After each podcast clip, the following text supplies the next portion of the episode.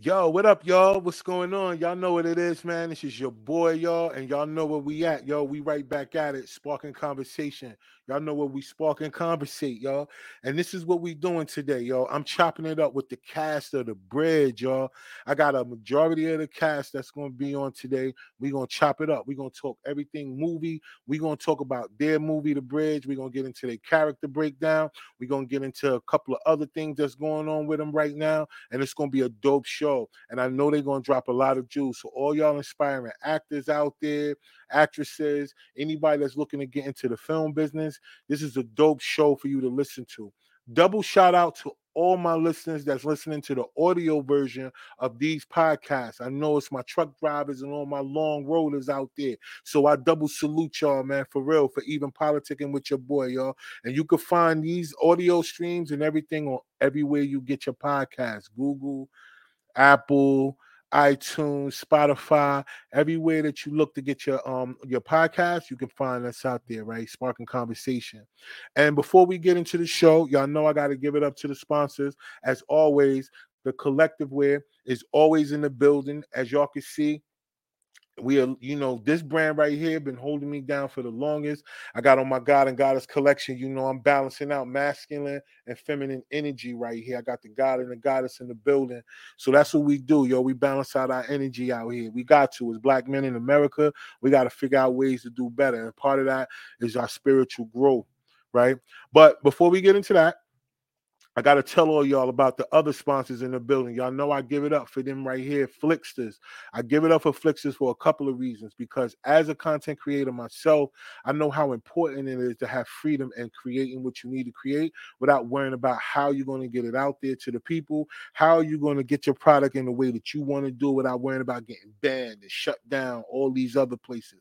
And not only that, Flixsters is your all-in-one platform that combines the power of Netflix, Spotify, WordPress, and everything else all in one. I'm talking about Twitch, YouTube, Vimeo, all of that, TikTok, everything. You can put all of your content on a 24-hour streaming service, and it's all yours. You can also control what come on for its monetization when it comes to ads. You can actually have ads run through you, and you can control the ads, and you can make the revenue off of ads.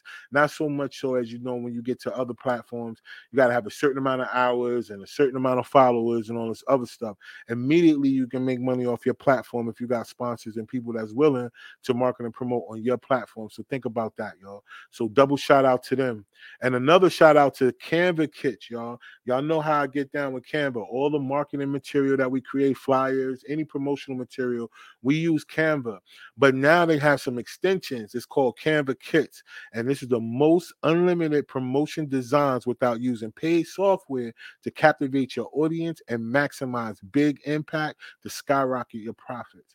And we know that when it comes to any profit or any business or any product that you have, marketing promotion is the number one thing. Nobody don't know that you out there. How you going to get that paper? How you going to get your ROI if nobody don't know you out there, right? So make sure y'all click the links. The links is in the description of this video. And y'all get at them, man, and y'all get the work. Y'all get the work. Y'all get the work. It's no excuses on marketing, promoting your product or your brand, and there's no excuses on getting your content out there, all right? So without further ado, it's time to bring my guest on, y'all. And like I said, it's the guest. All these people up here, man, I'm telling you, they killed their roles in this film, man. The Bridge is an indie film. We got the writer and producer in the building too, Brandon, and then everyone else that's in the building too. We're going to chop it up with them, and it's going to be very, very interesting. So without further ado, I'm going to bring them on one by one. All right, because I got a few of them in here tonight, y'all, and it's going to go down. So I'm going to start with Tiffany. Yo, what up, Tiff? Hey, how are you? All right, cool. No doubt. Good to see you. Glad that you came on the platform. We definitely appreciate you. Thank you. All right. And then we got my boy, Brandon. Brandon, what's going on? Oh, I think you muted, bro. Unmute your mic. I'm sleeping over here. My bad, bro. Thanks for having me again. Yeah, you already know. We talked about last year. I said this year I wanted to bring you on and bring the cast on, and we get into it, man, because I think it's important. You know what I mean? That y'all still, you know, it's what y'all did in that movie is still going on right now, so it's very relevant. Absolutely. You know what I'm saying? Absolutely. All right, so who else we got in the building? We got my boy John Black in the building. John, what's going on? Hey, what's going on, man? Thanks for having us back, bro. Yeah, man. Good to have you back, man. I'm glad you came back through. Mm-hmm. Word. And then we got my man Patrick in the building. Patrick, what's going on? Hey, it's going on. Believe me. I can dig it. I can dig it, y'all. I appreciate you coming on the platform, man, and chopping it up with the people. No problemo. Word. We got my man Lance in the building. You know what I'm saying? Huh? What's good? How's everybody doing? All right. Nothing, man. Salute. How you doing? Double salute to you too, bro. Appreciate you jumping on for real. Yeah, thanks for having me. Definitely. And Ron, what up, Ron? What's going on? What's going on, fam? What's up, everybody? All right, y'all know how it go. We got a couple more. I told the people tonight that it was gonna be a cat. We're like, we're gonna get busy. All right. So we got my man David in the building. Dave, what's going on? What's going on, Rod? Yo, it's a pleasure to be here. I'm very excited. Yo, and I appreciate you jumping on for real, man. And last but not least, y'all know who in the building. Yessie Rodriguez in the building. What up? ¿Qué pasa, mi gente? Hello, hello. Rod, thanks for having us on. We appreciate you so much. I had to throw the Spanish in there. Right, she had to throw that in there. But I like that, though. You know what I'm saying? Make all of us brush up. You know what I'm saying? But yo, thanks. Like I said before, thank you to each and every one of y'all for coming on, man, for chopping it up with me, man, chopping up with the people. This is gonna be dope because this movie, The Bridge, that y'all did, I mean, first of all, it was filmed excellent. Let me give y'all y'all flowers real quick before I get into some questions. All right. I want to make sure that y'all understand just how great of a job y'all did, man. I think it's a lot of people and it's a lot of things that get overlooked in life. You know, we put our best foot effort, you know, our best foot forward in the things that we believe in. And a lot of times it doesn't always look like people reciprocate or they even appreciate what they do. I just want to let y'all know that from me to y'all, I know I'm only one person, but I appreciate everything that y'all did in that movie. Y'all were vulnerable in y'all characters. Each and every one of y'all played y'all character to the T, which is going to lead to a couple of other questions for me, but we're going to get into that, all right? But what I want to do is I want y'all to go around real quick because I want y'all to introduce yourself to the audience and let everybody know who y'all are. Like, I called y'all names, you know, I short names. I mean, I'm ghetto. You know what I mean? I done give y'all nicknames and everything. They can't find y'all with me talking about, what up, Dave? They ain't going to find y'all like that. You know what I'm saying? So I want y'all to go around, if you don't mind, start with Tiffany, and we're just going to go around, you know what I'm saying, let everybody know who you are and where you represent. Hi, my name is Tiffany Murphy. I'm from Greensboro, North Carolina, and I played Bree or Bria in The Bridge. It's nice to be here. Dope. All right, B, Brandon? Brandon Bias, writer, producer, everything for The Bridge. Casted these great guys, and that was a great experience. But you know, this is just something for North Carolina, and just something that, you know, we felt was groundbreaking. So, man, I'm just glad to be here and talk about it. No doubt. All right, Lance, what's going on? What's going on, family? Lance Magerson. I played Bailey, the heroin kingpin dealer in the movie, and I'm representing Winston-Salem. But, I played Bailey, and like you said, the movie had it was a hard, impactive film. Had a lot going on already in the world with opioids and things of that nature. So, you know, playing the bad guy was a good guy playing the bad guy, per se. You know? I can dig that. Yeah. All right. Pat, what's going on? Yeah, Patrick Ferrari here. Kind of semi-retired now, living here in Wake County, but I was given the opportunity to come in late in the game and play the police chief. I cracked the case wide open, man. Shit. I mean, people went down. Sorry, but you know, you figured it out. Do it. I had to do it. Yeah, you definitely figured it out. All right, John, what's going on? What's going on, man? I'm John Black, representing Winston-Salem, North Carolina. I play Andre Sims, everybody's favorite neighborhood knucklehead. You know what I'm saying? So that was a blast playing that role. That's dope. All right, Ron, what's going on? Hey, what's going on, everybody? Ron Godfrey here. I played Detective Alton Greer. I'm representing Atlanta, Georgia. And all I can say is I had to face Bailey at the end, you know what I'm saying? I mean, come to find out, I learned the truth about what really happened to my son, you know, but he almost made me get at him, you know what I'm saying? But, you know, I wanted to get at him. You know, but, you know, right. once he told me the truth, I had to let him walk out the door, you know what I'm saying? So it wasn't nothing I could do. I can dig it, yo. That's dope, though. That's dope. All right, Dave, what's going on? What's going on? My name is David Lee Acevedo. I'm representing Harlem, New York. Moved down here about 10 years ago now. I mean, I've been here for a minute. I play Michael. I love the complexity of Michael, the evolution of his character. I don't want to give out any spoilers like Ron did, but yeah, the evolution of him is not the evolution you want to see in the person, but it's so real and so like it just happens every day, and just it was just a joy playing that character. Dope. All right, and then Yessie Rod, what's going on? Hello again, everyone. Yessie Rodriguez. I do a little bit of everything: variety, commercial acting, theater production acting, film, voiceover, etc. God's been amazing. In the film, Brandon, refresh my brain. It was Alana, right? Right. I had to remember. I was like, "Yikes!" It has been a minute. So I appreciate y'all being patient with me, because since then, it's a lot has happened, and it's even happening now that I'm just trying to keep everything in peace, you know, together. But it was an amazing opportunity. Thank you, Brandon, again. This movie is really impactful. So if you, as the viewer, know anyone suffering from opioid abuse, definitely check this movie out. It's going to really inspire you, going to motivate you. It's going to really make you think things differently. So check it out. We can't say too much without spoiling the movie. I bet. So thank y'all so much for the introduction. So now I can get into it. All right. I can get into it. I can get past all that. All right. So like we said earlier, the movie was about opioids and the opioid addiction. But we know in our community, it's not necessarily a drug of choice for us. Now, it's been a new thing now when it comes to Percocets and all these other things that people are talking about based on, you know, rap culture. I can't call it hip-hop culture because hip-hop and rap, two different things. It's not the same. I'm not going to argue with nobody about that. Rap is a part of hip-hop. It is not hip-hop in entirety itself. But you guys really touch home on it with every character. So I want to start off with this question, and y'all just let me know.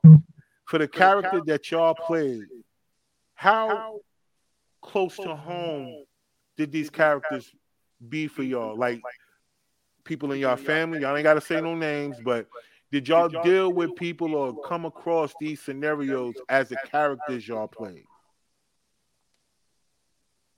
Anybody could jump in. Anybody could jump in first. Well, I think growing up, I mean, that's everywhere. But more so as an adult and seeing a lot of adult friends fall into that type of situation. Maybe not the same storyline, but you can see the addiction is still there, the same type of addiction, you know? Well, Dave, I could say for your character, it was a little... Your character had a duality to him because... I think that a lot of the moves that he made was based on maybe guilt that he felt. Yeah. You know what I'm saying? Based on what he was doing. You know what I'm saying? Like I said, I'm not going to give away the movie because I want people to go stream it and go watch it and stuff like that. But, you know, so I can say, like, for your character, I know a lot of people who are kind of was your character in real life. You know what I'm saying? Mm-hmm. Yo, anybody else? Well, I know for me, one of the interesting things was, you know, I've lived a full life. So some of the things that Andre went through, I'm not in that place now, but some of Andre's character, a lot of it was really just based on bad decisions. So for me, you know what I'm saying? I work a regular 9 to 5 now, but it hasn't always been that way. And I made some bad decisions, you know, trying to get money. So I was able to relate. I see Brandon laugh. I was able to relate to some of the bad decisions he made in the movie, not because he was necessarily just the worst dude, but he was just making decisions based on what was in front of him and not thinking further down the road like you do when you start to get older. That's a fact. That's a fact. Anybody else? Well, yeah, I guess, you know, Bailey, the impact that he had, you know, a lot of us have seen that type of character in the neighborhood. Or, you know, I grew up in New York, too, so that guy stood on the block. He drove around in the fancy cars and things of that nature. One of the biggest, closest people to me, my mom, she didn't approve of that at all. She didn't like Bailey. She didn't like the character. She didn't want me playing that character, you know, until she met Brandon. When she met Brandon, you know, she was like, oh, Brandon's he's a wonderful guy. You know, he's a great writer, this, that, and the other. But, you know, when you think about it, that's the guy that you was told not to be growing up. You know, it was better to play basketball. It was better to stay in your books. And, you know, some people that went that route, you know. So I can honestly say it was kind of tough playing that role. You know, it was kind of tough being that guy pushing that, you know, that poison like that, you know. Man, but you played it to a T. Like you. Yeah, I did. With the help of everybody else in the film. Everybody else, man. Everybody else, though. Everybody else, you know. Everybody else played their part. You know what I'm saying? They did. But as a kingpin, you had it down pat. It was almost like somebody said, yo, you get to play a kingpin. He was like, oh, man? Really? Yeah. You want me to do it? Well, you know, John killed it, y'all. Yeah, well, I was vibing a lot off with John, too. I mean, you know, without his effort, my effort would probably have been, you know, wouldn't have been as, I don't know. I probably wouldn't have had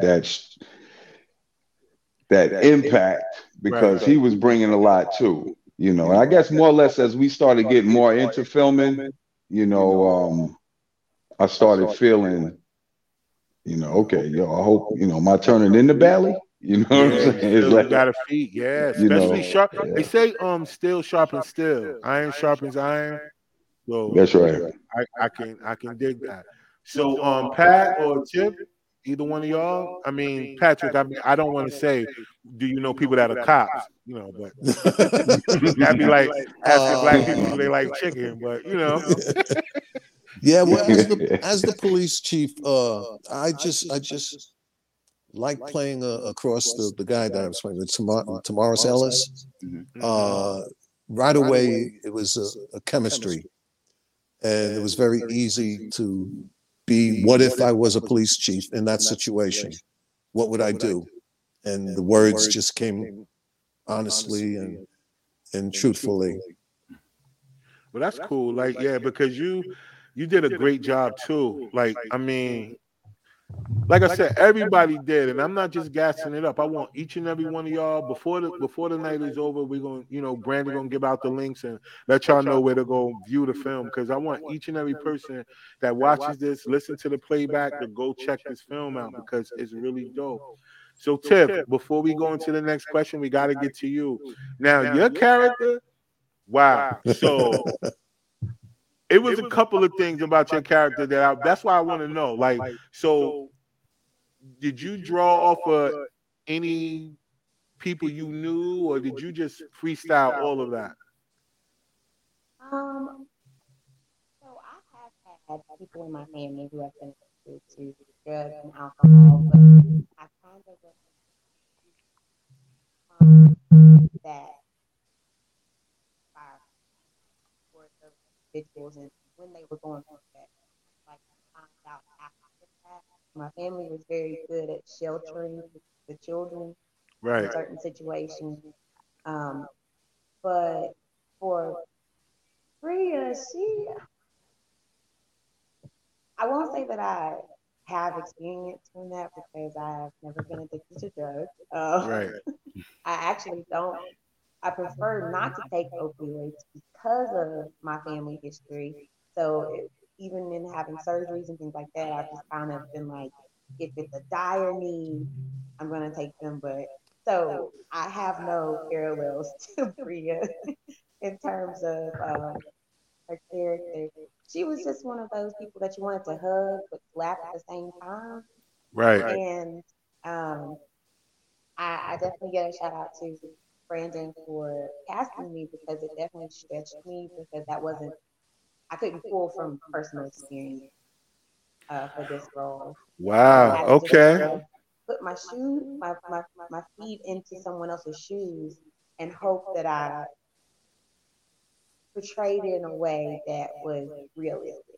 Yeah, you did. And I think people, when they go watch it and they follow your character through the story, especially the balance between you, Yessie, and all the other ladies, when they follow the story, like people gonna feel something when it come to you, right? Because it's a couple of things that push you that most people go through and they cope that way.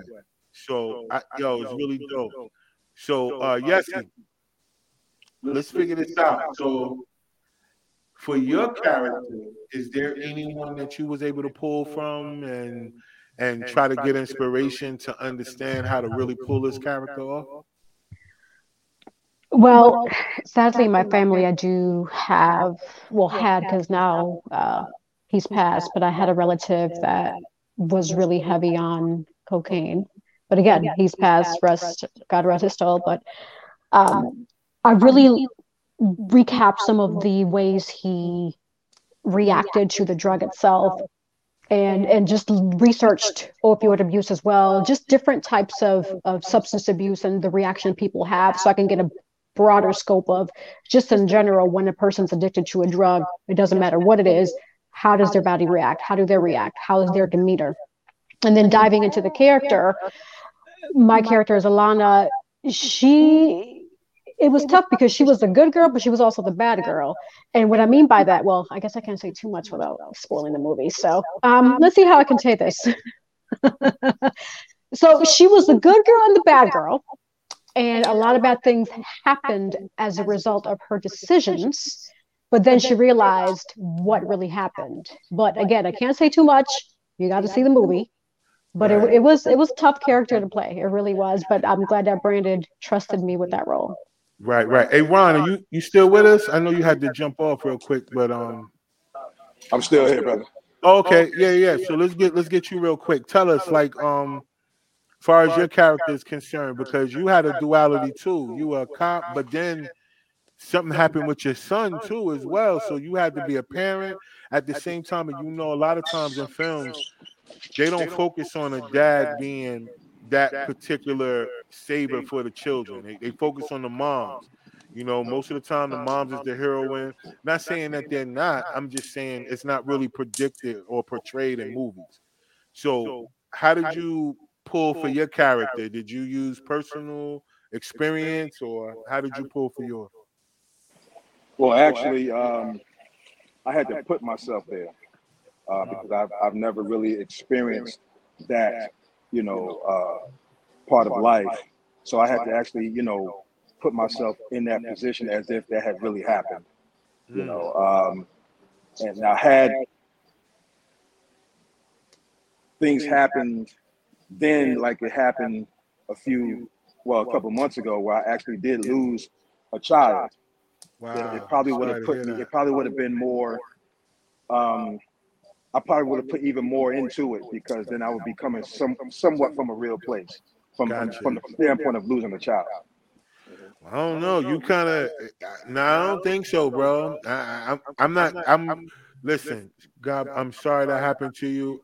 What I was getting ready to say almost sounded like a joke, but I had to bring myself down because it's not. But you killed that character as if you did. You know, that was real emotion based on what you had to go through. And you had to make a decision to let Lance's character, you know what I mean? I can't give it away. I'm trying my best not to. But the dynamic between all the characters, that leads into my next question. So for all of y'all up there, to get into a role, because there's going to be a lot of actors and inspiring, you know, actresses and stuff that's going to, you know, watch this. How do y'all feel like if y'all had the opportunity to tell somebody, like, how to get into character, no matter what the character is, What would be some of the tips that you would tell a person how to really dive into understanding what their character is? Would you tell them to watch other movies or films that they're doing that, or would you actually have them look at the scenarios that people go through in real life, like whether it's documentaries or different things like that, and then pull from there? I mean, anybody can answer. Are we assuming that these people have a little technique acting classes behind them? Now, we talked about that last time. We gonna get into that because I was having a discussion with Yessie about what considers a person a professional actor versus not. So I'm gonna ask y'all that question a little later. But without it being seasoned or whatever, if you could lead them into a direction, what would be your advice to them as the first step to take into understanding their character? Well, I've done some acting classes, taught acting classes. So my suggestion would be to believe what's on the page that you're reading. Believe it. Try to associate within your own real life experiences, or you have to develop your imagination to what it would be like. Exactly. That's you have to have a strong imagination. That's dope. Well, I feel like that's what helps me is that I like to create a backstory for my character and give them a life before these events happened in the film. You know what I'm saying? That way you feel like you're growing with them. At the same time, you start falling into his mannerisms or whatever role it is. And another technical hit is that you kind of have to do a little research, maybe a movie or a show or something. But let's say you're like an astronaut, but you've never seen a space movie before. You might want to watch a space movie. Does that make sense? Yep, I do. Ra, I agree with both Patrick and David, definitely understanding first the situation. So when you get a side or a script, read it in its entirety and try to understand who your character is. If you do not fully understand, this is an opportunity for you to speak to the writer, director, to make sure that what I'm understanding from this character, is this true? Because again, this is a vision from the writer and directors bringing it to life. And you as the actor, you want to make sure you are portraying that vision as well. The good thing is that most directors will allow you to have that wiggle room for creativity to be you so that you can bring the character to life. But I do agree with Patrick and David, doing background research on the scenario, if you're not fully familiar already, living and trying to breathe that character in itself, how would they move? How would they act? Based on the scenarios given on the side or the script, how would they maneuver? When I was first starting, what I would do when I was younger is I would look at a famous actor that I admired and I would record myself. And I would compare myself to that actor and say, am I believable? And if I wasn't believable, I would go back. I would sit in front of a mirror and I would figure out ways that would help me make it believable, because these actors have Academy Awards and Emmys and all that. And I wanted to get to that point. But at first I had to start with studying myself. And a lot of people don't understand the concept of studying yourself and making yourself believable before the next person can believe you. That's dope. That's dope. Anybody else? Well, I say, go, Tiff, go ahead, girl. I would say my best advice for someone who is trying to become an actor, or they want to pursue that passion, is to become the character, but don't become the character. And what I mean by that is that there are actors who choose, which is not my personal choice, to use method acting, and they don't know how to pull themselves back. Gotcha. So you have them, they become this character to the point where they cannot separate. Gotcha. Themselves. And so if you want to make the character realistic, but do not become the character, because in situations like, you know, this type of movie and the magnitude of what we are portraying, if you dive too deep and you don't know how to pull yourself back from that, it can be dangerous. Wow. So, become the character, but don't become the character. Gotcha. That's dope. Go ahead, John. What I was going to say, because I had the privilege of studying with Patrick, you know what I'm saying? And, right. And one of the things, if you surmise a lot of what we're saying, technically speaking, learn whatever tools or techniques that you can. All of the tools don't work for everybody because they don't spark everybody's imagination the same way. Right. But like one of the things that Patrick taught was inner monologue. That was a tool that once I started to try to thoughtfully use it, it gave me subtext to what I was acting on, but I was using my voice, and it made me understand how my character should be thinking, because the words may say this, but I'm thinking this. So when you're thinking it, it becomes an action, because now my brain is a part of what's happening as opposed to me just saying the words. Gotcha. So now that makes you think as the character, and thinking, thinking is actually what the acting is, because we think in real life, and that's what makes it real. So is that, would you say that be the difference between somebody sounding like they know their lines versus they reading their lines? For me, that's what I would say, because like I said, when you can see when somebody is waiting to say the next line and when somebody is thinking about what's being said to them. Gotcha. That makes sense. It's always best to try and get some technique acting classes, 6 months worth, and then you bring your own instincts to what you learned.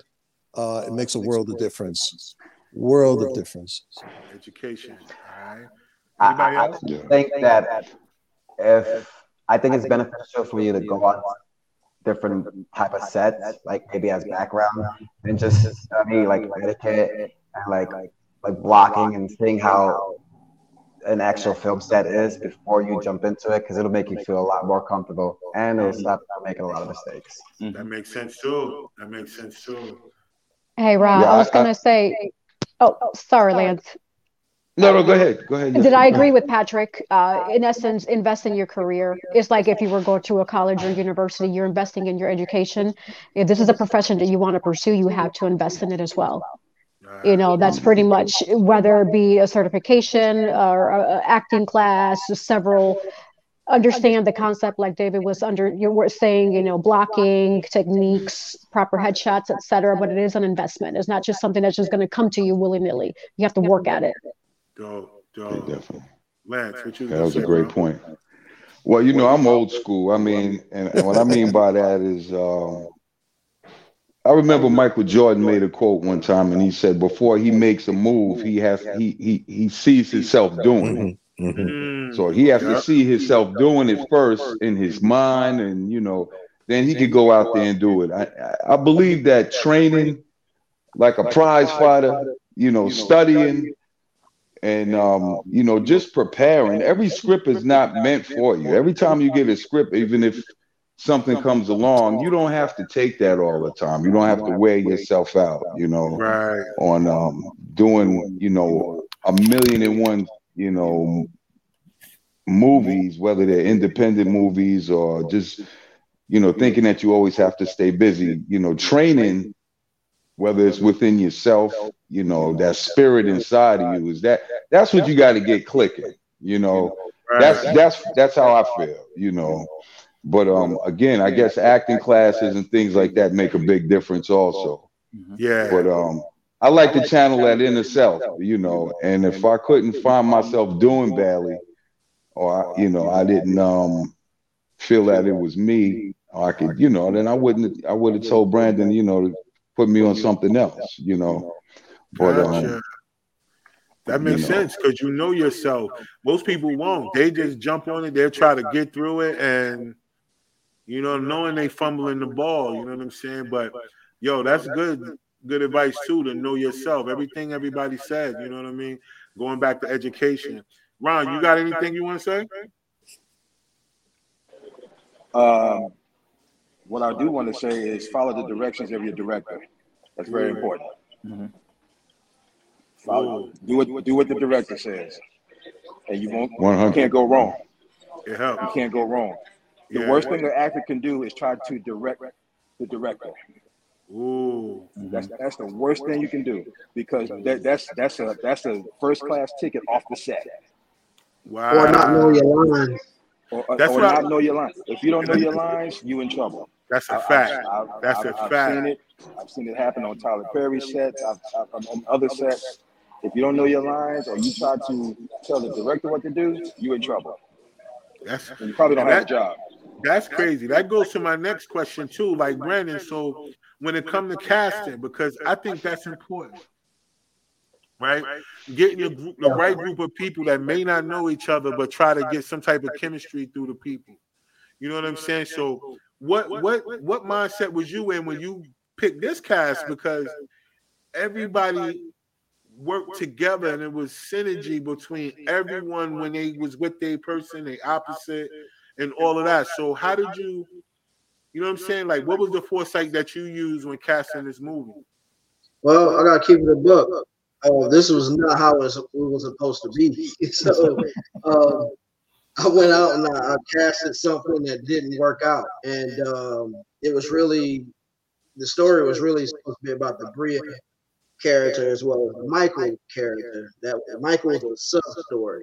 But the main story was really about the Bria character, and it just didn't work out when our casting. So we went through several different transitions, and when I was ready to trash the film, I thought about it. I was like, wait a minute, these guys are just—it's just too much talent here, and I have different areas that I can really bring together with the talent that they have. And from there, we just started expanding. And I'm gonna have to say, a lot of it was luck. A lot of it was just these guys knowing people that they already had history with. Some of them did other projects with them, and I've seen characteristics in both of their, they're combining in those scenes. I'm like, well, that's a nice vibe.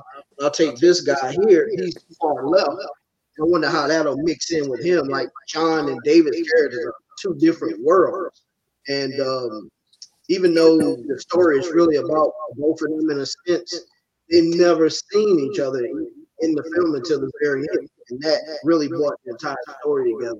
Same for Bria, as well as Elena, all of those stories. And Bailey just tops it off because he's right in the middle. So you got that one guy in the middle, and then it just opens up the entire possibilities of characters that you can just bring into one thing. And it just meshed well. So this project, for me, it was never. I thought it was going to be controlled as a movie, but it's too much. So being that it worked out as a series, I think it worked out as well. So that's another factor. So the project was definitely. It just came together. It was some magic. So I got to owe a lot of thank John on that as well. He brought in a lot of good talent. Even Anthony Vaughn, I met Lance as well. I found David on a modeling site of all places. And I also saw, through John, that's how we got Yessie. When we went through expansion, I met Tiffany, but I didn't know her ability. And I started seeing like stage plays and things like that. I was like, well, this may be a stretch for her, but she had raw talent and all of those were just great things. Even Patrick, just his professionalism and his skill set. Even Ron Godfrey, I met him as well during the expansion, and just seeing his monologues. I was like, man, this is just a straight talent. I want to utilize everything that I got here. Now, some people didn't work out, but the core of all these guys here is just an incredible privilege just to even get to work with them. So. Yeah, very great. I'm gonna say it was. Me personally, I'm not one of the people that try to shy away from saying that if something is spiritual, that's what it is, because it all came together. Like when we content creators, I'm saying for each and every person that's here, you're all the content creators in your own right. I know that imagination. Patrick said that a lot of us when we become adults, the bills come in, the families come in. All these other things come in that kills our imagination because for some reason they say to grow older or to mature is to kill your imagination. That's right. A lot of times, most people are stuck in their rut because they don't have their imagination anymore. They just go by what they feel like is a form of reality. So what I want to ask y'all real quick is that as far as being an actor, What is the difference between you being an actor and a professional actor? Okay? Because it's two different levels to this, right? You know, there are people that are actors, but what makes you a professional actor versus you just being an actor? I think the quick answer would be commitment. Commitment? That's the quickest answer, yeah. Professional actors make this as a living. Part-time actors does it on the side. Substitute the word professional with working actor. Working. Okay. Where you go to auditions on Zoom, out of the country, in the country, big projects, small projects, and you get cast, you get paid for it. Mm-hmm. Because your skill set is such that you're a working actor. Mm-hmm. Ooh. All right. Anybody else? I mean, for me, it's kind of like a mix of both of them. It's the aspect to me, what I look on, because I know what Patrick is saying and stuff like that. But even now, it's this new wave of social media where people want to be seen, and if they're in front of a camera, they consider themselves an actor. And to me, actors are people that actually go work on a skill set. You see what I'm saying? Like it's a whole working thing. Just like athletes go when they get up in the morning at 5 o'clock when everybody else sleep. We're doing work that other people ain't doing in our lane to be the best that we can be. To me, you know what I'm saying? That's that a professional or working actor does those things. Gotcha. It's not just it's a camera on and I'm gonna stand here and I'm gonna say some words. Gotcha. Anybody else? Anybody else?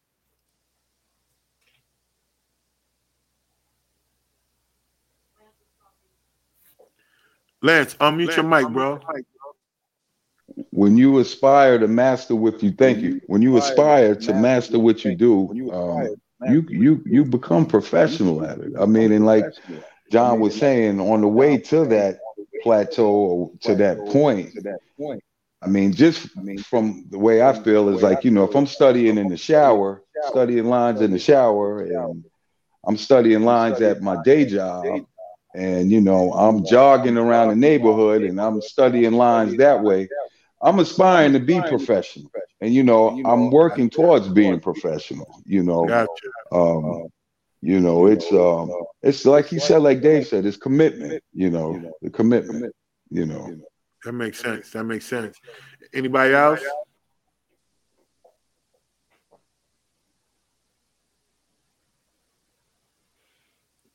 Yes, Tiffany, any of y'all want to chime in on that?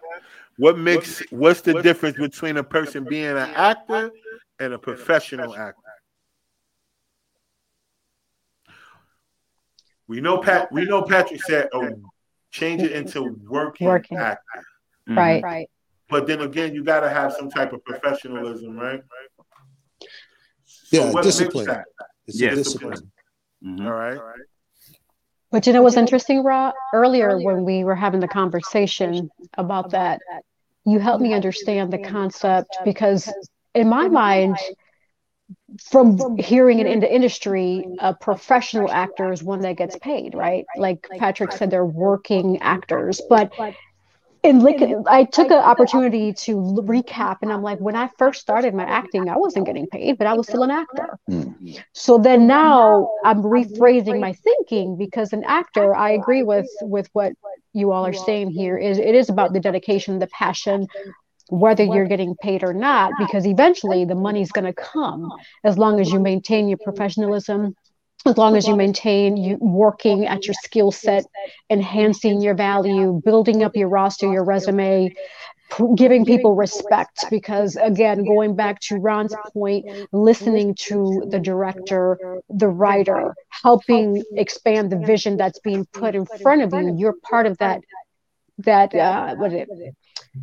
element, right? You're within that scope. And so that is all what makes you a professional / working actor, without necessarily having to get compensated for it. Because the way that you are getting compensated is you are getting footage to be able to promote yourself for other opportunities that will eventually compensate you. Gotcha. So I get it. So pretty much all of y'all saying, you know, one of the things I would say is, what makes a person professional is, first of all, if you're acting, knowing your lines. If it's not improv, you got to know your lines. That makes you professional. Second, another thing that makes a person professional is respect on set. Understanding that there's no stars when you're on the set. Everybody got to work together to make the whole project be what it be. It doesn't matter if the person is the lead. Everybody got to be able to lead with respect. And another thing is being on time. I can't stress enough about people who feel like getting there right when the call time is being on time. That ain't on time. That's late, yo. You understand what I'm saying? If the call time is 7 o'clock, you need to be there at 6:45 at the latest. You get what I'm saying? Most people don't understand how that is professionalism. Yeah, time is money. Time. That's if you ain't a person that understands the difference between the time that you have versus the time that you're given, then that makes you unprofessional. Because at the end of the day, you mess up other people. Like all the other people on set waiting on two people or one person because that's corny. Like, and then you done shot so much that they can't replace you right away. So then it's like, you got a director around. Look, like I said, there's a few things that make a person professional to me. You know what I'm saying? Outside of the fact of whether you're getting paid or not. That's another thing. But being professional has to do with everything about who you are as a person. You know what I mean? And let me just interject on top of that, because I know we talking about acting, but this is universal law. If you treat it like a job, then one day it will be your job. Gotcha. So whether we talking about acting, like you doing this podcast, you said for us to be here at 7:45. You wasn't here at 8 o'clock. You wasn't here at 8:05. So you treating it like a job. You had to research what mic to get because you want the best sound, right? Gotcha. You had to research what good podcasting was. So you're treating it like a job. So one day it can be. That's how you approach everything. So if you want to be a professional actor, you treat it like a job. Facts. I ain't gonna lie. That makes sense. That makes a whole lot of sense. So let me ask y'all this. Has there ever been a time on set? Now, I asked y'all that last time, but we have a few extra people in the building because, I know y'all have been on other sets and other situations, but help me out. Has there ever been a time on set where the person that you were opposite of made you so annoyed because A, they didn't either know their lines, or B, they didn't know their lines? Right? Has there ever been a time where you had the woo sign, take a step back, ask the director for a few minutes? Y'all can be honest on here because, this is what we want, because we want to make sure that if anybody inspires to do this, like, all of y'all are professionals. So if anybody inspires to do this, then they need to hear these things because you can't show out in so many words. But has any of y'all ever experienced that when you work an opposite of certain actors or people that's on set, we're going to call them, and you've had to woosah because A, they didn't know their lines, or B, they ain't know their lines? Hey, I'm going to just put this out here. Yessie and David, I woosah on them all the time because they take pictures of me on set. You know what I'm saying? While I'm asleep. That's my only point. I still have that picture too, John. So why? No, but it's one of the most frustrating things in the world. Absolutely been there. Especially if it's something that requires emotion and then you have to pull it out, which requires a certain amount of energy, and then doing it over and over and over because they can't get their lines out. You feel like you're exhausting yourself almost to where it starts not coming out natural anymore by the 20th take, you know what I mean? And then it's not your fault. Yeah. It'd be highly frustrating. I think we've been there. Yeah. Gotcha. But every now and then, I mean, even if you play sports or whatever, sometimes everybody ain't prepared for the game, and sometimes you gotta help your teammate out. You know what I'm saying? So if you have to, if you should know your the person you're acting with, you should know their lines too. You know what I'm saying? So this way, because timing, it's about timing and everything. So, one of the big things I do is I overstudy, but I don't overstudy to you know, memorize. To confuse myself. Right. But what I do is, you know, it's like I said, it's like playing ball. You know, if my man is not in the game, or his head's not in the game, or, you know, there's just ways of coercing a smooth flow, you know. But I guess if someone neglects their lines purposely or just comes in on set without, you know, caring, that's another story, you know. But right. Sometimes everybody ain't always on point all the time, you know what I'm saying? So, you know, it's always good to be a good teammate out there. All right, that's a good way to look at it. I'd be frustrated as shit. Go ahead, Brandon. I got a kind of different perspective here. First off, God rest his soul. Eric E. Fitz Clark, love that brother, man. And I'm fortunate enough that he was a part of this film, and it meant so much to him. This was his big chance. Mm-hmm. Now, here's the thing: he didn't have any lines, but he had scenes. With John and Lance, where he just started adding lines, like he was getting the scene. We were like, bro, don't do that. I mean, it was insane. I never seen anything like that. But I love his passion. But I just never seen anybody just decide to add his own script in the middle of, like, all right, this is like we were trying to wrap up and go here, buddy. And, you know, he's just trying to do his own thing. But that happens too. But yeah, people, we've seen it on the set with several people just not knowing their lines, or, you know, instead of taking that L, like, hey, give me the line, or I don't know, yes. They'll just play and fumble, and then it makes the scene last longer than it needs to be. Timing is off. Then it's like, did we even say that line? Because now everything's just discombobulated. Mm-hmm. But yeah, we've seen it all many times. I think with every act on the screen, they've seen it with another actor. So you mean to tell me it's people who don't know their lines, and then there's people who make up lines too? Like, damn. Absolutely. Absolutely. I would have never known to ask a question like that. When in doubt, outlib. Yeah, I just make it up. But it said Fam ain't got no lines. He probably was just supposed to be security. He just asked. Yeah, pretty much. And he was. Oh man, we did a warehouse scene, and even when he would walk by, like I think Bailey was leading him across the screen, he was just supposed to walk by. He said, "Yeah," and, you know, he just started adding in, you know. But you know that also goes into that method thing that was mentioned with Tiffany. And a lot of times I don't give out full scripts. But sometimes that, especially with intense stuff like this, because some people really can't handle that.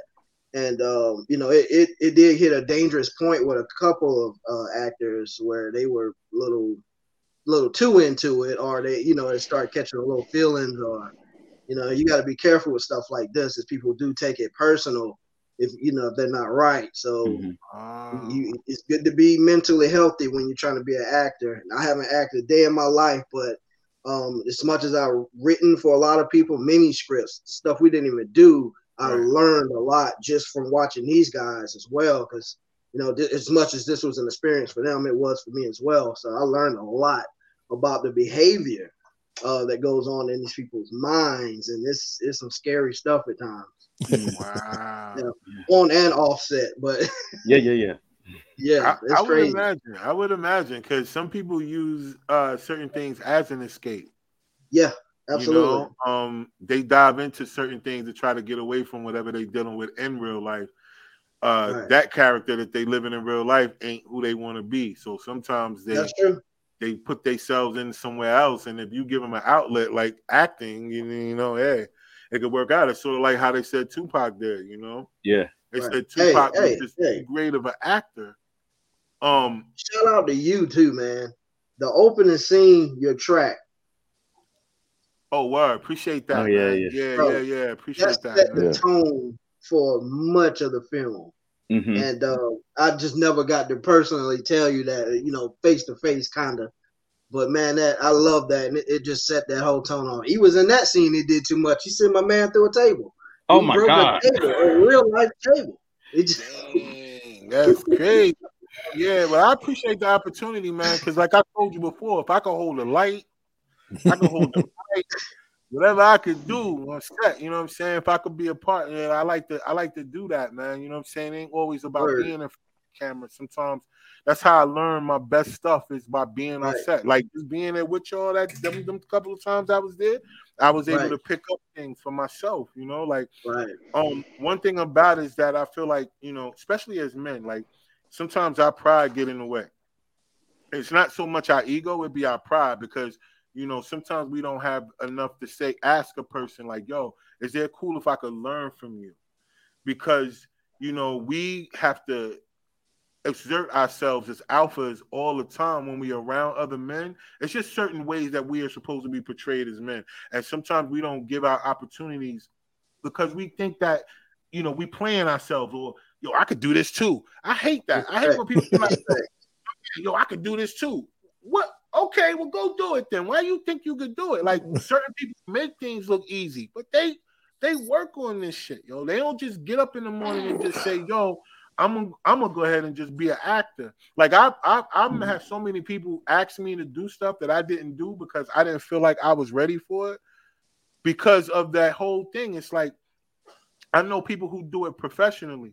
Like, they really take the time out to do it. So I got to learn. So I thank you, man, for giving me the opportunity. Hey, I wasn't in the movie. My song was. It's okay. I still felt like I did something. We got more coming, man. And I got more music, son. Let's go. Hey, like, but I definitely respect that, man. That's a humbling thing to even do. People will come to your set, and the next thing you know, they're trying to emulate it. They'll emulate it before they even... you know, hey, can you show me that? No, they just try it, you know, and it's cool, but, you know, it just doesn't really work out for a lot of people. And, you know, it is what it is. But, hey, I respect anybody that's willing to ask for help, even myself, man. You know, just sometimes just to get over, you know, not knowing something, that's a task for a lot of people. Or just being able to open your mouth. Some people are introverts. I'm one myself. You know, so it's a lot of things I could ask, or, you know, for me, I'm one of those people now, I just like to study it and then I get into it. But, yeah, it's just, I respect that, man. Anybody can open their mouth and ask for help or just to be in the environment. That's a cool thing. Even John, he would come to set sometime, even on days that he didn't film, just want to be in the environment, man. I always admire that as well. Even Lance as well. That's cool stuff. Yeah, that's dope. That's dope because that goes to show like energy matters. Vibes matter. I think a lot of things, especially when you got a diverse cast that's, you know, male and female. Because I think the balance of male and female energy a lot of times, it helps things progress itself, especially when everybody is in a professional mode. So while I got you couple of ladies on there, I got a couple of other questions for the guys. But with you two ladies on set, now I want to ask y'all this because I know y'all do other productions. And I don't know, but I do understand what it's like working around males, right? As women, as attractive women, as, you know, women in general. I pretty much understand the difference between people keeping it professional at the level of where y'all are versus people looking at us for opportunity to be matchmakers or, you know, let's figure out if I could get them on a date because I've been on plenty of sets where people don't keep it about what they there for. I'm talking about other sets, you know what I'm saying, that I've seen and I've witnessed, and I was like, well, dang, yo, fam, why you doing that? Like, yo, you bugging, yo. Like, that ain't what, no, don't do that. Like, I'm saying it to myself. I'm not telling grown people what to do. But to me, when y'all go on sets, I mean, of course, other sets, but let's just talk about it. Do y'all feel, you know, like y'all in the right environments all the time, or there's sometimes y'all gotta push through uncomfortable situations in order to get through this project? Because either A, you've been paid for it already, or B, you already invested into the project. But you know, sometimes you gotta push through something that's uncomfortable. Because a lot of females, they need to know this because it used to be a such thing called the director's couch, where a lot of women wouldn't get casted unless they gave up something. Mm-hmm. Let's be completely honest, y'all. It's a couple of rappers that used to be good that ain't rapping no more. That's females because they wouldn't sleep with certain people to get their checks, not for what they asked for, but what they earn. So, have y'all ever had to push through uncomfortable situations in order to make it through a project? I have not, but I'm also a person, I don't speak a lot, but when I speak, I speak. And so if there's a situation that I'm uncomfortable with or that I don't want to do, then I'm very vocal on that. If I have to sacrifice the peace, I'll sacrifice the peace because I have a moral compass. And it's beyond, kind of going back to what you talked about in terms of being professional. There's a certain standard that I have for myself as an individual that I include in my professionalism. And so, you know, I'm a very spiritual woman and there are certain things that I will not do. And if that means that I am not casted, I'm just not casted. But I also know that for me, what God has for me is for me. So I have not been in a situation where someone has crossed a boundary because I kind of just naturally exude a situation, you know, like that vibe of don't cross me in a respectful and nice way.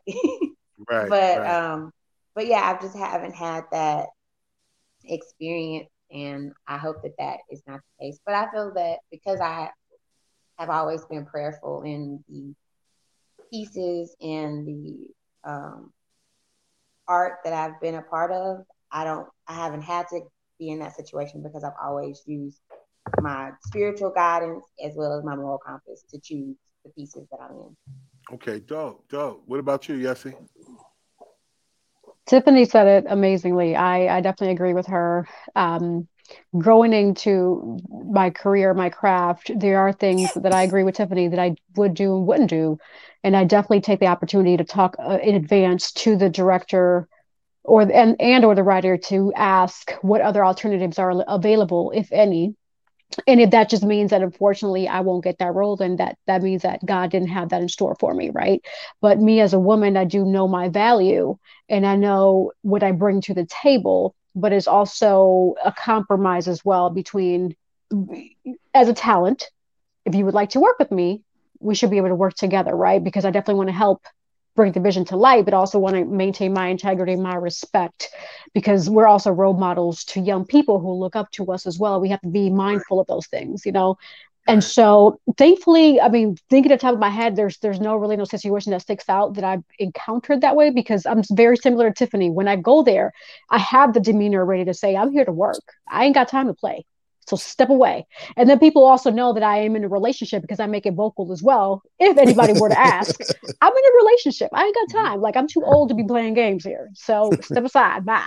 You know, but thankfully nobody's crossed that line because they know what I'm about.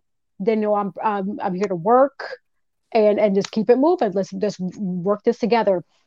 If at any point I would say, heaven forbid, something like that were to happen, which I'm praying not, I would take that as an opportunity to be vocal to not only the director, but the producer itself, because if I'm feeling like I'm in harm or in jeopardy, and you as an actor as well, whoever's watching this, vocalize it. Do not hold it in. You know, speak up, because no one, male or female, should ever feel that way. So speak up.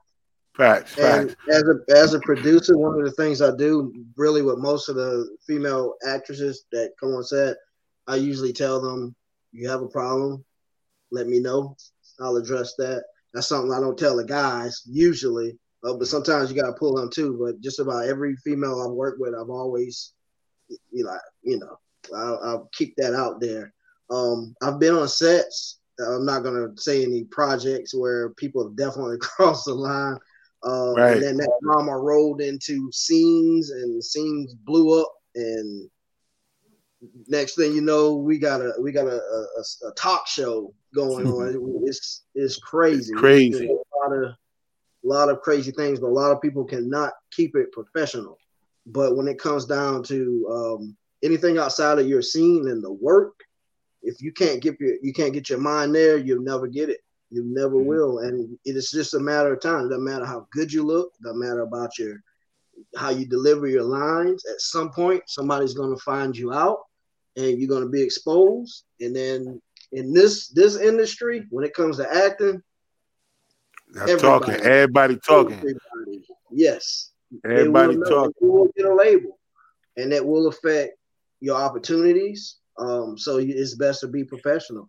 Even Offset, you know what I mean? Hey, when you're working with somebody, keep the right energy for the task, and leave it at that.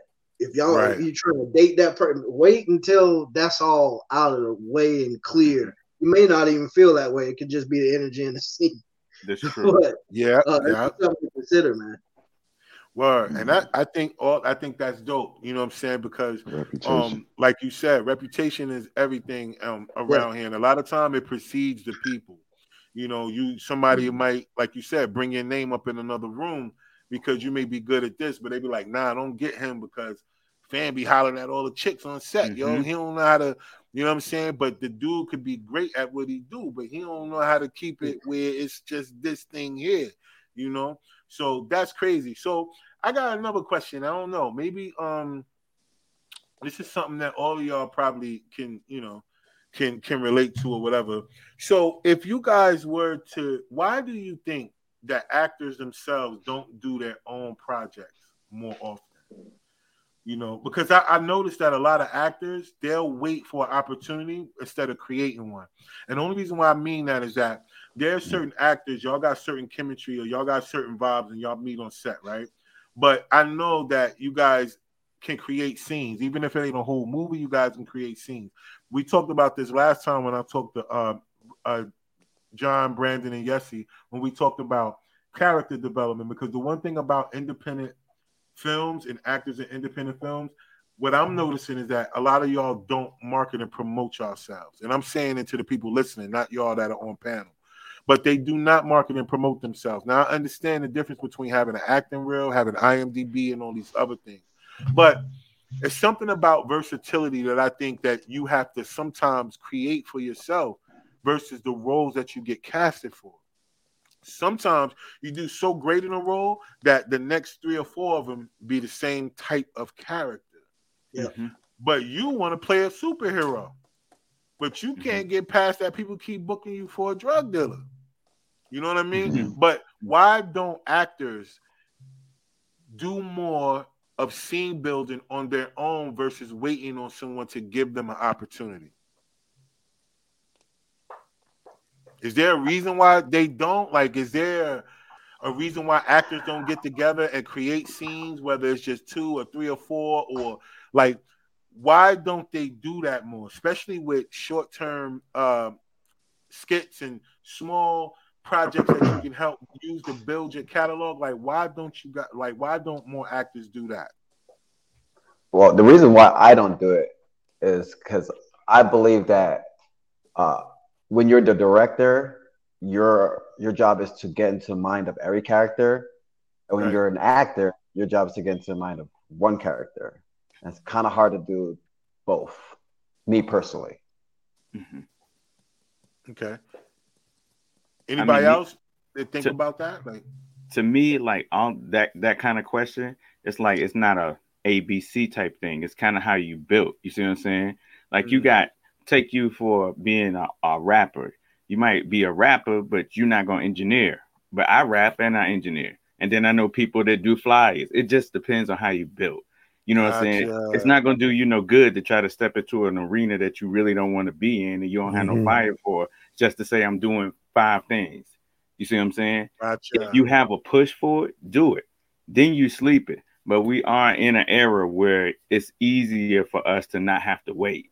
So if you find yourself being angsty and you upset because you're not doing work, that's where you really kind of have to look at yourself and say, what else can I be doing? Because we're not in 1980 where it costs $1 billion to get a camera. You know what I'm saying? There are things we can do, but that don't necessarily mean that you got to be a director. You got to be a writer. It's just about, you know, pushing yourself to do more, whatever that might be. 2 words, YouTube. Okay. There's so many characters on YouTube that have their own series, their own characters that they create, and they get a following. And who's going to watch that? Some writer, producer, whatever. Right. I think that's what I do. You just named out my whole little jump off real quick. You know what I'm saying? Because at the end of the day, that's what it is. I've always had the passion to be behind the camera. Like I used to study people like Francis Ford Coppola and directors like Robert Townsend. The Peebles, like Mario Van Peebles and his whole family. Mm-hmm. All of the independent films that they used to do.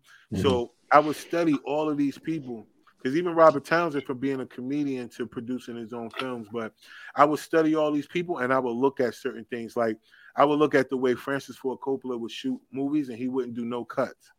He would move everybody scene to scene through the camera, which was crazy to me. How he can do a whole 15-minute scene and he don't do not one cut. He just moved the camera and the characters. He'll have a character walk away into a kitchen, follow them in the kitchen. He'll have him walk into a basement. This is all one scene. Mm-hmm. And it's crazy how he would do that. Like watch him from behind walking, then turn around and get him turning around. He would do that, not show them like how sometimes, you know, people show him from the back, then cut to the front. And he didn't do that. And he did all mob movies. So for me, it was crazy, like watching different people and studying. But then as I became to understand what it means to be an owner, I realized that, look, people are going to give you an opportunity as long as they feel like you won't outshine them. The good thing about Brandon is that he's not an actor. I've seen so many directors and producers that are actors. They got the camera in the film and all of that. It's like, man, what you gonna do? Like, you gotta pick a struggle. Which one you gonna do? So that's what I want to say. Like, do y'all think that it's something wrong with you wearing more hats, like more than one hat? Or do you think that if you're doing one thing, just stick to that one thing? I think it's to each its own, because I think it's about capacity. So for me, I'm an educator. So, you know, with being in this field, it's a lot. You go to work, you work before you go to work, you work after you leave work, and it's a constant process until the school year is over. And then in the summer, you may work during the summer. So, you know, there were things that I was interested in and I tried. So for instance, I did a YouTube channel with my niece. Right. But what I realized is that I love doing the recordings and the things that we do, but then I had to edit. And I realized that was not a passion for me. Yeah, and I can't do it. I mean, there are videos that we have recorded that are pre-COVID that I still have not edited because it just was not fun for me. And so if someone asked me, hey, you want to be in a piece? I love it. I just did a production in December. I love being on the stage and love being just acting. But if I had to create my own stuff, it probably would sit in whatever recording device I use until I either paid someone else to edit it or had some time to just sit there and force myself to do it. But it is not a passion for me. And so that's why I said to each its own. You know, I watch a lot of people and I see their pieces of work, you know, on YouTube. And because of the fact that I took that stint of doing, you know, a YouTube channel and having to edit, I appreciate it even more when I see the work because I know what goes behind it. So even more kudos to Brandon because of all of I would sit and watch. In some of the editing process, I got to sit and watch him just go in and add things and clip things, and you take for granted the skill set that is to be not only to be able to do it, but to execute it with a high quality level. So I think that is also why you may not see, like for me, people are like, hey, I need to see you do more. I need to see you on stage more. And it's like, capacity is one thing. And also knowing your threshold to not overwhelm yourself so that you've become so engulfed in all of it that you don't have time to you know, be physically. Exactly. Yeah, that's dope. Yo, and that's good, man, based on what y'all said, because y'all could tell y'all real actors because y'all not doing this for attention. Right.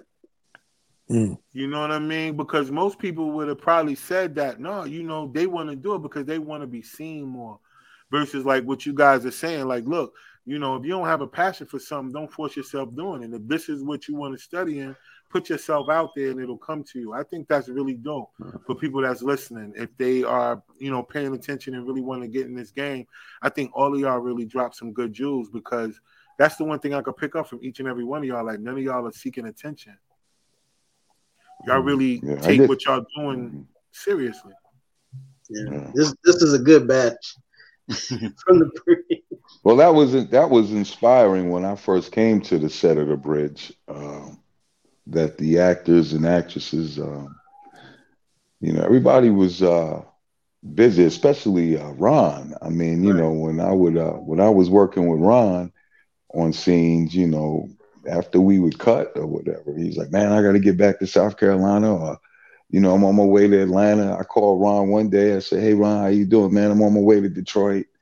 I'm like, man, you're always moving, you know, and, you know, that's inspiring. You know, you want to, I'm like, Ron, I want to move like you, man. You know what I'm saying? It's like, you know, but I think, as Yessie said, sometime, you know, you just do what you do at a certain pace, you know, and, you know, I've just learned to pace myself.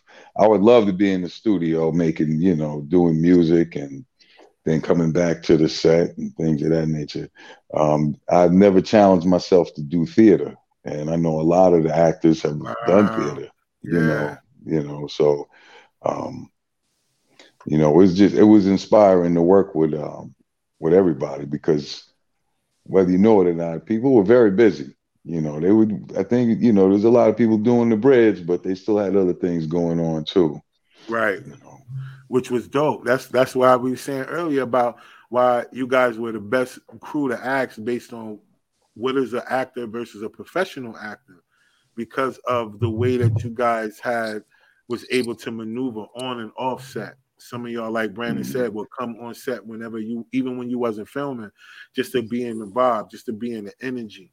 And Ron, like you do a lot of work, man. You win a lot of things, man. Like it ain't nothing to turn on Tubi or something and be like, oh damn, shit, they go Ron, and other things like that. And so I say that about John. I say that about Yessie. I admire people who are authentic enough to just say what it is about themselves and not try to put on a facade to make it seem like it's more than what it's not. Like each and every one of y'all up here really made the point of saying, like, basically, you know, it's not about the attention. It's about the work. It's about the quality of the work. Like quantity versus quality. Yeah. You know, it's like one of those things. So before we get out of here, I want all of you guys to kind of tell the people why they should watch The Bridge, because outside of the jewels that you all dropped and outside of the fact that, you know, once people look back and they look y'all up and they can see y'all body of work and know that y'all just wasn't, you know, up here just talking. If y'all could give people a takeaway that you want them to get from this film, what would that be? Well, come on, Rob, before we get into that, if I may say, one of the main things you want to remember as an actor, if you're aspiring to become an actor, is remaining humble. Mm. Remain humble. Wow. Sometimes your humility will get you a role. Wow. Sometimes how you act on set, if you have good set etiquette, could bump you up. Mm-hmm. Mm. You see what I'm saying? Yeah. So you got to remain humble. And if you want to be an effective actor, be committed and stay consistent. Gotcha. You will be told no. Man. That man up there in the corner that named Brandon Bias, he told me something that sticks with me to this day. And I told him not long ago that I respect him for that. He told me, he said, Ron, he said, you're a great actor. He said, but you will not be casted for everything. Gotcha. Just because, and I don't consider myself a quote great actor, but if you're one that consider yourself that, no matter how good you are, how good you think you are, you will not be casted for everything because everything is not for you. Ooh, right. Mm-hmm. Yeah. Let them know, because you know people give up when they hear them words. You know, everything is not for you. What's for you, and I think I heard Tiffany say it. Yep. What's for you, you will get it. Exactly. Mm-hmm. You may think you fit the role. The director may say differently. That's right. Don't take it personal, right? Don't take it personal because it's all part of the journey. It's all part of the business. That's right. Mm. That's right. People burn. Yeah, I like that. The journey. People burn bridges when they take things personally. Would y'all say or no? Absolutely. Absolutely. Oh yeah. Absolutely. Oh, yeah. Absolutely. Yeah, yikes. And I think, you know, most of the time you get opportunities based on word of mouth, right? Like John, like they said, like Brandon said, there's a lot of actors you brought to the table because you worked with them before. Had they not been, you know, those type of people that you met before, you wouldn't have never even gave them a good look out and say, hey, they could be good for this, you know, project, whether it's a certain role or not. So I like that. Yeah. Humbleness. The one crazy thing about, I feel like the magic about The Bridge, not saying like, why watch it, but one of the things I walked away from was from Yessie, the first time I worked with her, from Lance to Tiffany to David to Ron. Me and Ron was roommates at one point in time. Like even Patrick being my, you know, my teacher, Brandon signing me on. My role was like this big to start with. And then he kept writing and it turned into something else. But the point is, I think what you see on screen is all of these people, we talked and gave each other something back and forth. Lance had so many years in the game, but when we first met, he was talking to me like we were here and we were going back and forth about the character. That meant something to me. Yessie, the first time I worked with her, she was teaching me because that was like one of my first films. I've had so many different conversations with each one of these people, me and David, everybody. So I think what you see on the screen is people that actually were giving each other back and forth, not just on the screen in the scene, but behind the scenes, we were talking with each other and trying to make each other better. Yeah, that's what I don't see. Nice point. Yeah, that's John a great point. Yessie, we'd be talking for hours, just talking about the characters, just really getting inside each other's head, like trying to make it like better, trying to evolve each characters. Like you don't see that, but we would be at Brandon's house like an hour before we start shooting, just chopping it up, trying to like get in there, and like it really shows on screen what we did off screen. We were students of each other. Yep, that's right. Wow. And not in competition. Right. No. Yeah. Yeah. Competition. Right. If you're going to be in competition with anybody, be in competition with yourself. Right. Yeah. That's right. Not the task. Yeah. So Patrick, have you ever been on set and people have asked you for tips and pointers, knowing that you're a teacher? If they ask, I'll do the best I can to explain what they're looking for. But usually, you got to go with your own instincts. You don't want to copy anybody. Just go with your own instincts, and then the director will smooth out the rough edges or fine tune this or that. Gotcha. Sure. Yeah, so that makes sense, yo. So I would say that to everybody that's watching, you know, when y'all guys go watch The Bridge, y'all gonna get a lot from each person. Y'all gonna understand why they were as secretive as they can be about the characters because they don't want to give the film away, but they want to make sure that you guys understand the reason why you should go watch it because of the characters that they had to play. Each and every person that y'all see on the screen or that y'all hearing that's listening that spoke, they all had to play a character that's outside of themselves, meaning, you know, they wasn't playing. It's like John, you know, besides certain things that his character had to go through, I'm sure John ain't that he would never be that ruthless in life. You know what I mean? And then when it comes down to Lance's character, like being that type of it's like a boss, but a kingpin at the same time. We understand that, you know, doing certain things. And then with Patrick being the police, and then Tiffany, your character from going from being really bubbly, happy person to life causing you to go a certain route. And then Yessie, from you being like the party friend, but not responsible. You know, and then Ron, like you, even your character from being a police officer, but still having to investigate something that was personal and close to home. David, you having to go through different emotions, like your character throughout the film. It's so many emotions that he had to go through. It was like, I don't know. Did you have to decompress after at the end of the thing? Oh, yeah, Brandon knows.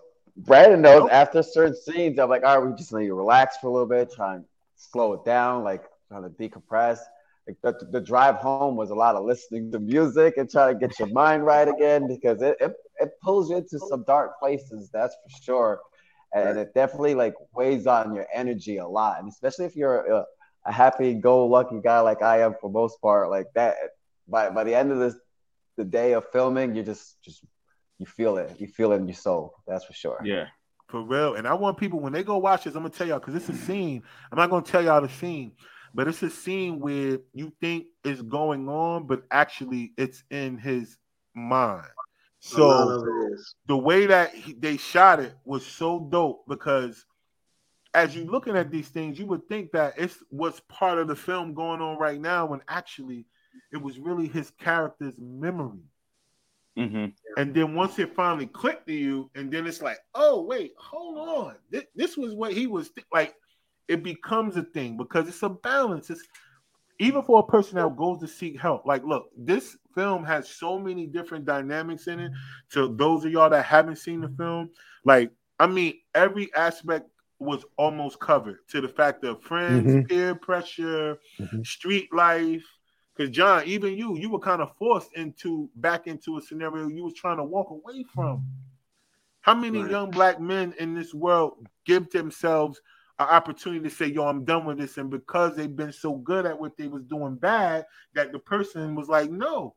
But see, that's the credit to Brandon. Brandon is what I consider a master storyteller. And he know that he and I had so many conversations that it wasn't like, John, let me talk to you about your character. He was just like, yo, this is going to justify this. And when you do this, it's going to create this and Tiffany. And so it was the conversation that you asked for. I just didn't ask for it. I just got this whole world that he was building. So it was like, okay, I know what I'm about to do. He's definitely a visionary. Let me piggyback on that. Mm-hmm. When I saw the completed 3-part series, I said to myself, we use the word imagination. People who are going to watch the film, imagine Brandon writing every character, writing the story, mm-hmm. plotting the sequence, the arc of each character, the arc of the storytelling. Imagine what he went through, the man hours, imagine the time to piece it all together, to get everybody. Exactly. It's a testament to his tremendous creativity. Yeah, man. I mean, I appreciate that. It, man. That is really 3-part series. I looked at it. I said, "Oh my God!" That's why I felt like it was important to talk to y'all. When we talked last time, we talked about acting and filmmaking. We didn't really too much talk about The Bridge, but I know that between The Bridge and he has a new project, The Grip. So we were saying, like, yo, I want to get the cast on, because I think it's important, like, anytime, you know, that you guys can get to talk about work that y'all have done, y'all got a platform here with me. You know what I'm saying? Right. Y'all can reach out to me. We'll get it out there, because the one thing about it, I think that as young creatives, we don't reach out to each other enough. And I'm saying this for myself. That's why this is why I'm doing it myself. You know what I'm saying? Most people be like, yo, when you do a podcast, you can get on here and do all the talking yourself, have regular co-hosts and all these other things. But that's not the reason why I did Spark and Conversation. I really wanted to talk to the people that I know, and then even people that I will meet going forward that got a passion for creativity like I do. And all of you guys that took part in this film, is when people go to look at this, they're going to look back at this. They're going to be like, oh, man, I get it. And then they probably going to reach out to y'all personally. They're going to understand, like, exactly what you're saying, Patrick, a three-part series, but each character being written by one person, told by one person, shot by one person, edited by one person, but acted together with the whole crew. It's amazing how y'all all gelled it together to give him whatever he needed to put the final project together. And that's what makes it really dope, because each and every one of y'all played y'all cap. Like, it's nothing. We watch independent movies all the time. It's 1,000 of them on Tubi, Amazon, all that. It's terrible. Like, yo, terrible. Actors are terrible. They be shot so well. Stereotypical. They got the best cameras. They got all the lights. They have a pretty dope editor, but the acting be terrible. You guys pulled it off. Whether a person ever seen y'all in any other project or not, they're not going to look at y'all in this film and be like, this their first project. Even if it was, I don't know. I'm sure it wasn't nobody on here first project. Right. But the way that they're going to look at y'all, it's going to be like, damn, I'm telling y'all, it's so dope. So before we go, I want to make sure that any last words that any of y'all want to give out to the people, whether it's about The Bridge or anything. I just want to say this. Shout out to you for really breaking down this film. You have given us the most complete understanding or review I have heard. Yeah. You really got it for every character here, man. And that right there means we have done it for real, guys. But other than that, hey, I appreciate you having me on. Next film is Grip. I'm trying to get everybody I can on the screen in it in some capacity. If not that one, These Are They, which is the next film to follow. But there's a lot of work coming, and I look forward to working with everybody here. You guys are exceptional, just beyond what I could ever even express. And to be honest with you, The Bridge was really a great starting point for me to go to the next level. And if it wasn't for the talent on the screen, I would still be at the drawing board, because I learned so much. Just in my writing ability as well. It took us like 4 attempts, so we can say, hey, three-part series is a lot, but man, it was a lot more work that we did put in it, and we just overcame so much. Right. And I'm grateful for that, and it's up. And everything else we do, it won't take so long. So it's more work for me. I can't wait to work with everybody on the screen. We got stuff coming up this weekend. But, bro, I appreciate you having me on. Appreciate you. Man, facts. And love to this project. It's great. Man, facts. Because, listen, I know a little bit of the backstory. I know it started off as a short film, and then it wound up to where it was. So that's what I mean by, you know, sometimes you be thinking one thing. 12 minutes turned to 3 parts. Yeah. Like, you know what I'm saying? That's for following the spirit. That's what happens when you follow the spirit. You know what I'm saying? That's right. So that's right. I think that's dope. Is anybody else got anything they want to leave the people with? You know what I'm saying? Any wannabe actors out there? Oh, go ahead, Pat. Any wannabe actors out there that want to show their stuff, monologues or whatever, join the Talent Managers for Actors. I happen to be a moderator and acting coach on there. You can have your monologues seen there, your films, and you can talk with the directors, producers, working actors, and there's what's called the Hollywood Winners Circle. You can get into that acting program where you will get work, paid work. Wow. You got to do the work. You got to do the work. All right. Yo, that's some jewels. Yo, for anybody watching and listening, that's some jewels. Talent Managers for Actors. Talent Managers for Actors. No excuse, y'all. Anybody else? Bro, thank you for having me on again. Brandon, thank you for entrusting me with the role of Alana. And for you all viewers, thank you for your viewing support, for watching it. We know that it is going to motivate you in any way. It's going to help you open your eyes, whether or not be for you, for somebody, but this story is very impactful. So thank you again for your view and support in advance. Definitely. And thank you for jumping on, because you do a lot. You be in a lot of projects. You on a national tour and play right now. You literally just got back from LA from doing a play, and then you didn't hesitate to jump on. So double salute to you too, because I don't take it for granted. a lot of people would expect me to take it for granted based on who you are, but I don't. You know what I mean? I don't think that it's meant to do that. I think everybody has a purpose, and it should be respected as their purpose. Just because people are surrounded by each other or in scenarios that involve each other doesn't mean that you're not supposed to respect the person for who they're supposed to be. So that's why I always like to show you professional love when it comes to what you're doing, and it's not being taken for granted. So thank you for jumping on. Thank you for always being professional, and thank you for continuously being willing to give, because you give to a lot of people that, you know, that are inspiring to do this. So thank you too. Anybody else? Well, I'd like to say thank you. Go ahead. Thank you for having me. And also, again, thank you to Brandon. This was actually my first film.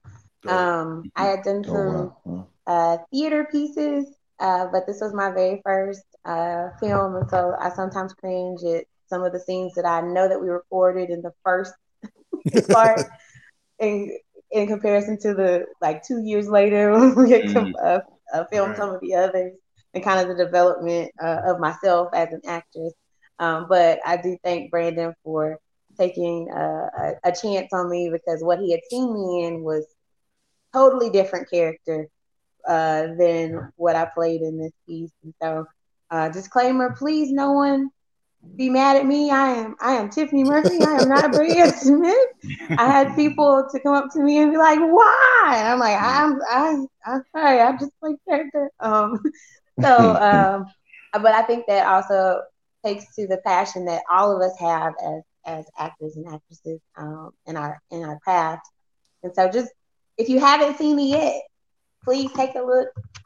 And I think you will be more than pleased with what you see.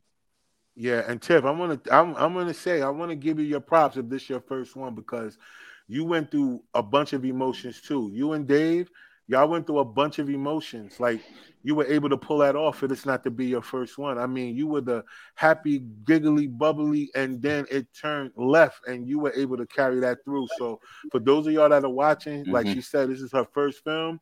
Y'all not going to be able to tell. I'm going to be honest with y'all. Y'all not going to be able to tell, because she carried it. She carried it. But go ahead. My bad.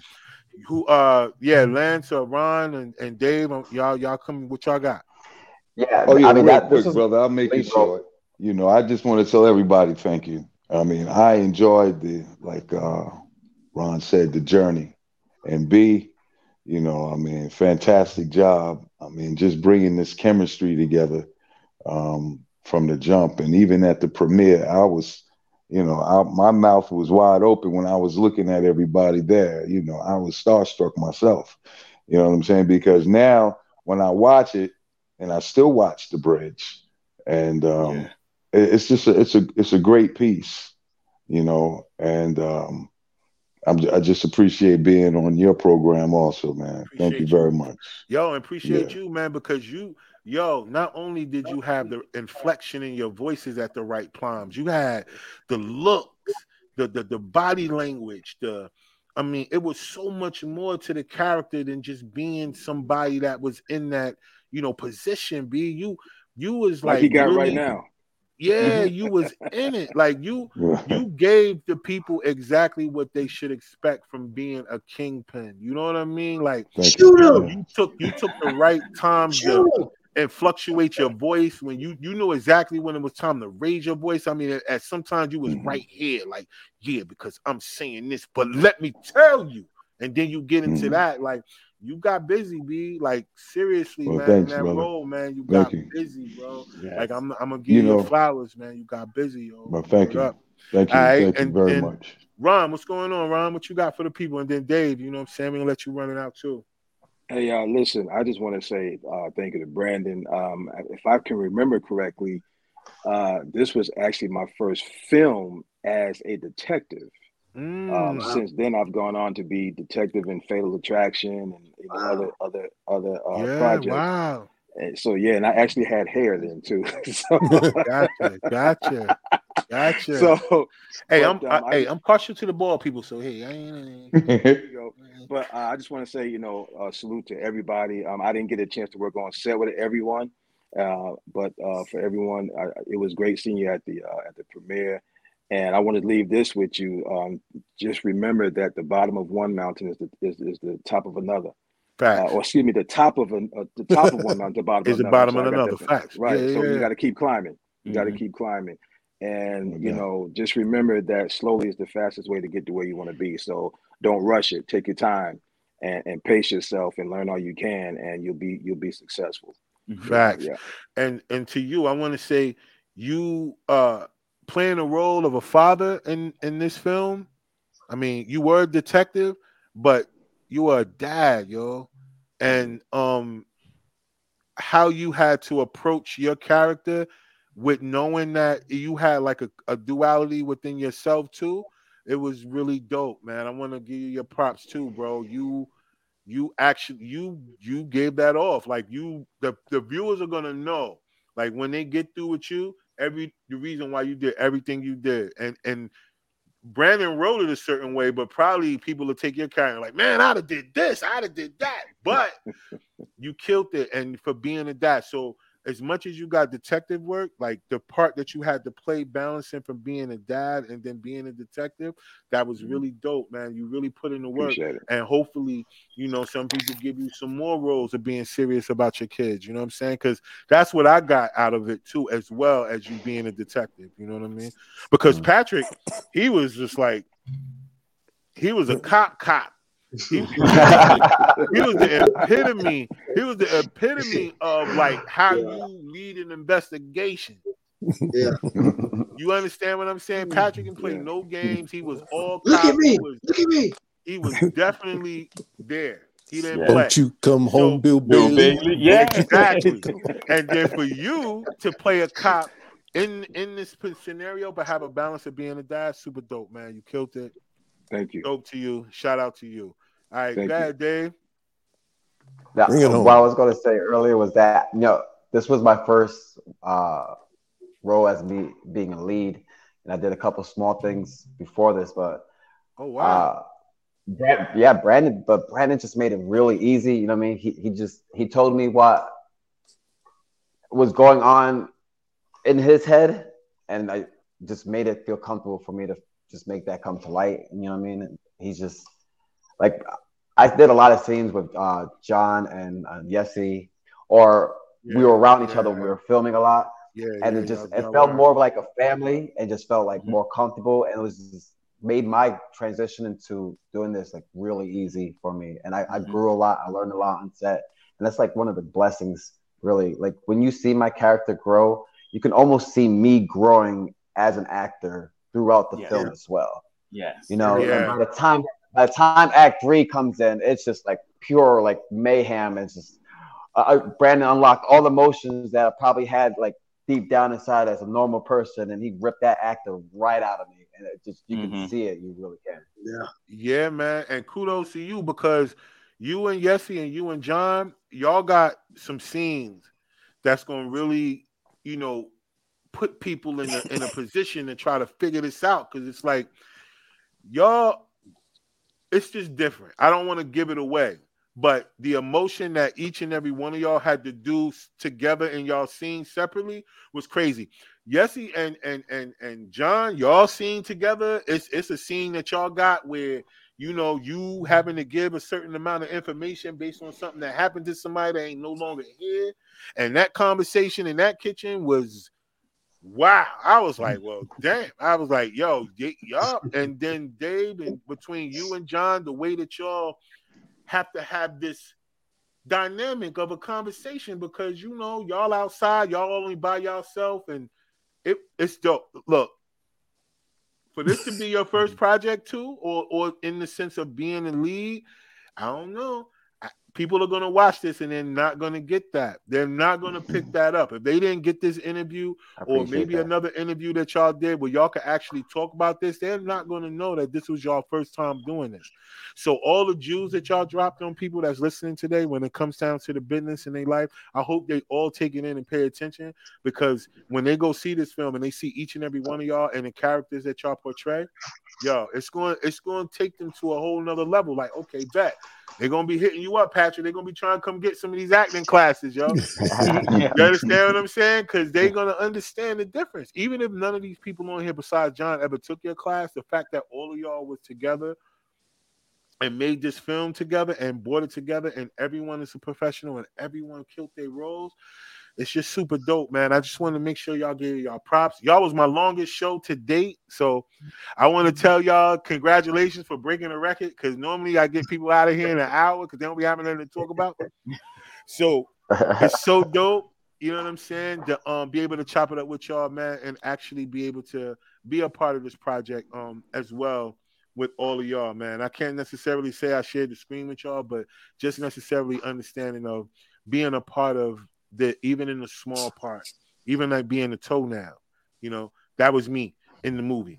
I was the toenail, but I was still in there, right? I was still on the body, yo. Hey, I was the toenail, but I was in the body. So when y'all go watch the movie, the opening scene, the record y'all hear in the background, that's my toe.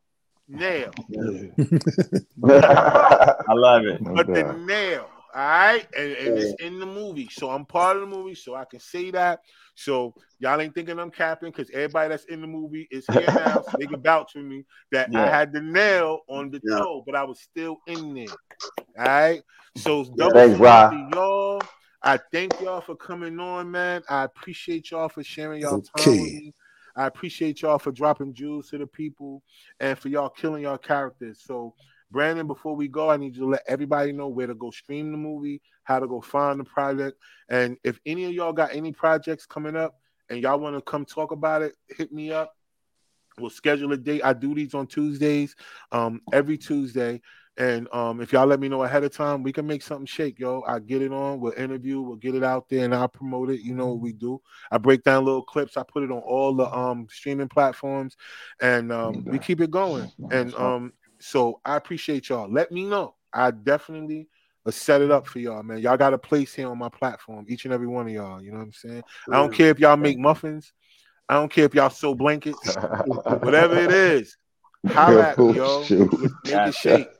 All right, so Brandon, let everybody know where they can find the movie, fam. Hey, check us out, please, please, please watch this film at least once, share it, and please give us feedback. But you can catch it on Amazon Prime or Tubi. Not sure where else. There's some other places in the world that's being negotiated and all that. Well, I stay out of that stuff, but those are the main two places. Amazon Prime, it is official on there. Check it out. Brandon Bosch Production, The Bridge, Full Circle, starring David, Yessie, everybody on the screen, pretty much. It's a lot of us. But hey, we appreciate you. Check our film out. Love you. Yes. Yeah, definitely.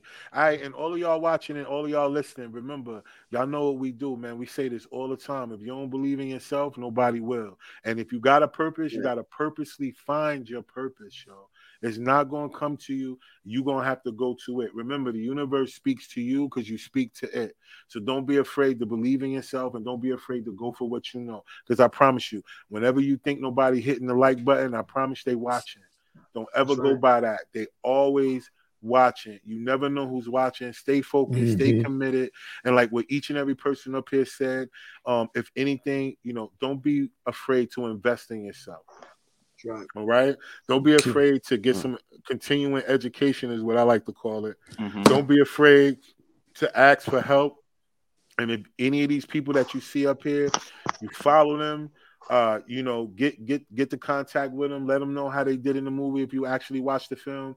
But, you know, if you need any type of professional help or anything like that, I think anybody on this screen can kind of guide y'all and give y'all some direction. So I know a few people are doing acting classes and acting coaching and different things like that. Tiffany and Yessie, which y'all doing theater, I think that's really dope because that's a different style of acting. Hopefully, you guys inspire people to at least be open to trying different methods of acting. Lance, thank you for even saying that, you know what I'm saying, as far as how your resume go, even saying that it's something that you haven't tried and you'd be willing to try, because a lot of people don't do that. They always want to talk about what they do and what they can. They never really talk about where they limit. So thank you. Patrick, thank you for letting everybody know where they could find you and how you'll be willing to help them and give them an opportunity. David and Ron, thank y'all, man, so much for everything that y'all do. Dave, you killed your role. Thank you. The emotion that you do. Ron, you in everything just about. You on Tubi and Amazon Prime. They might need to Google you and find The Bridge. But I'm telling y'all, each and every one of y'all that's up here, Tiffany, thank y'all again. John, again, thank you, man. You got so much work out there. You mad humble. You don't even really tell everything that you do as well either. So I appreciate y'all, man. Again, anytime y'all got anything to talk about, let's chop it up. Until the next time, and all of y'all out there watching, this is your boy Rod One. This is Sparking Conversation, and I'm gonna bid y'all a good night, y'all. Hold it down out there, man. For real, y'all. Peace. Yeah, no doubt. Peace. Good night, man.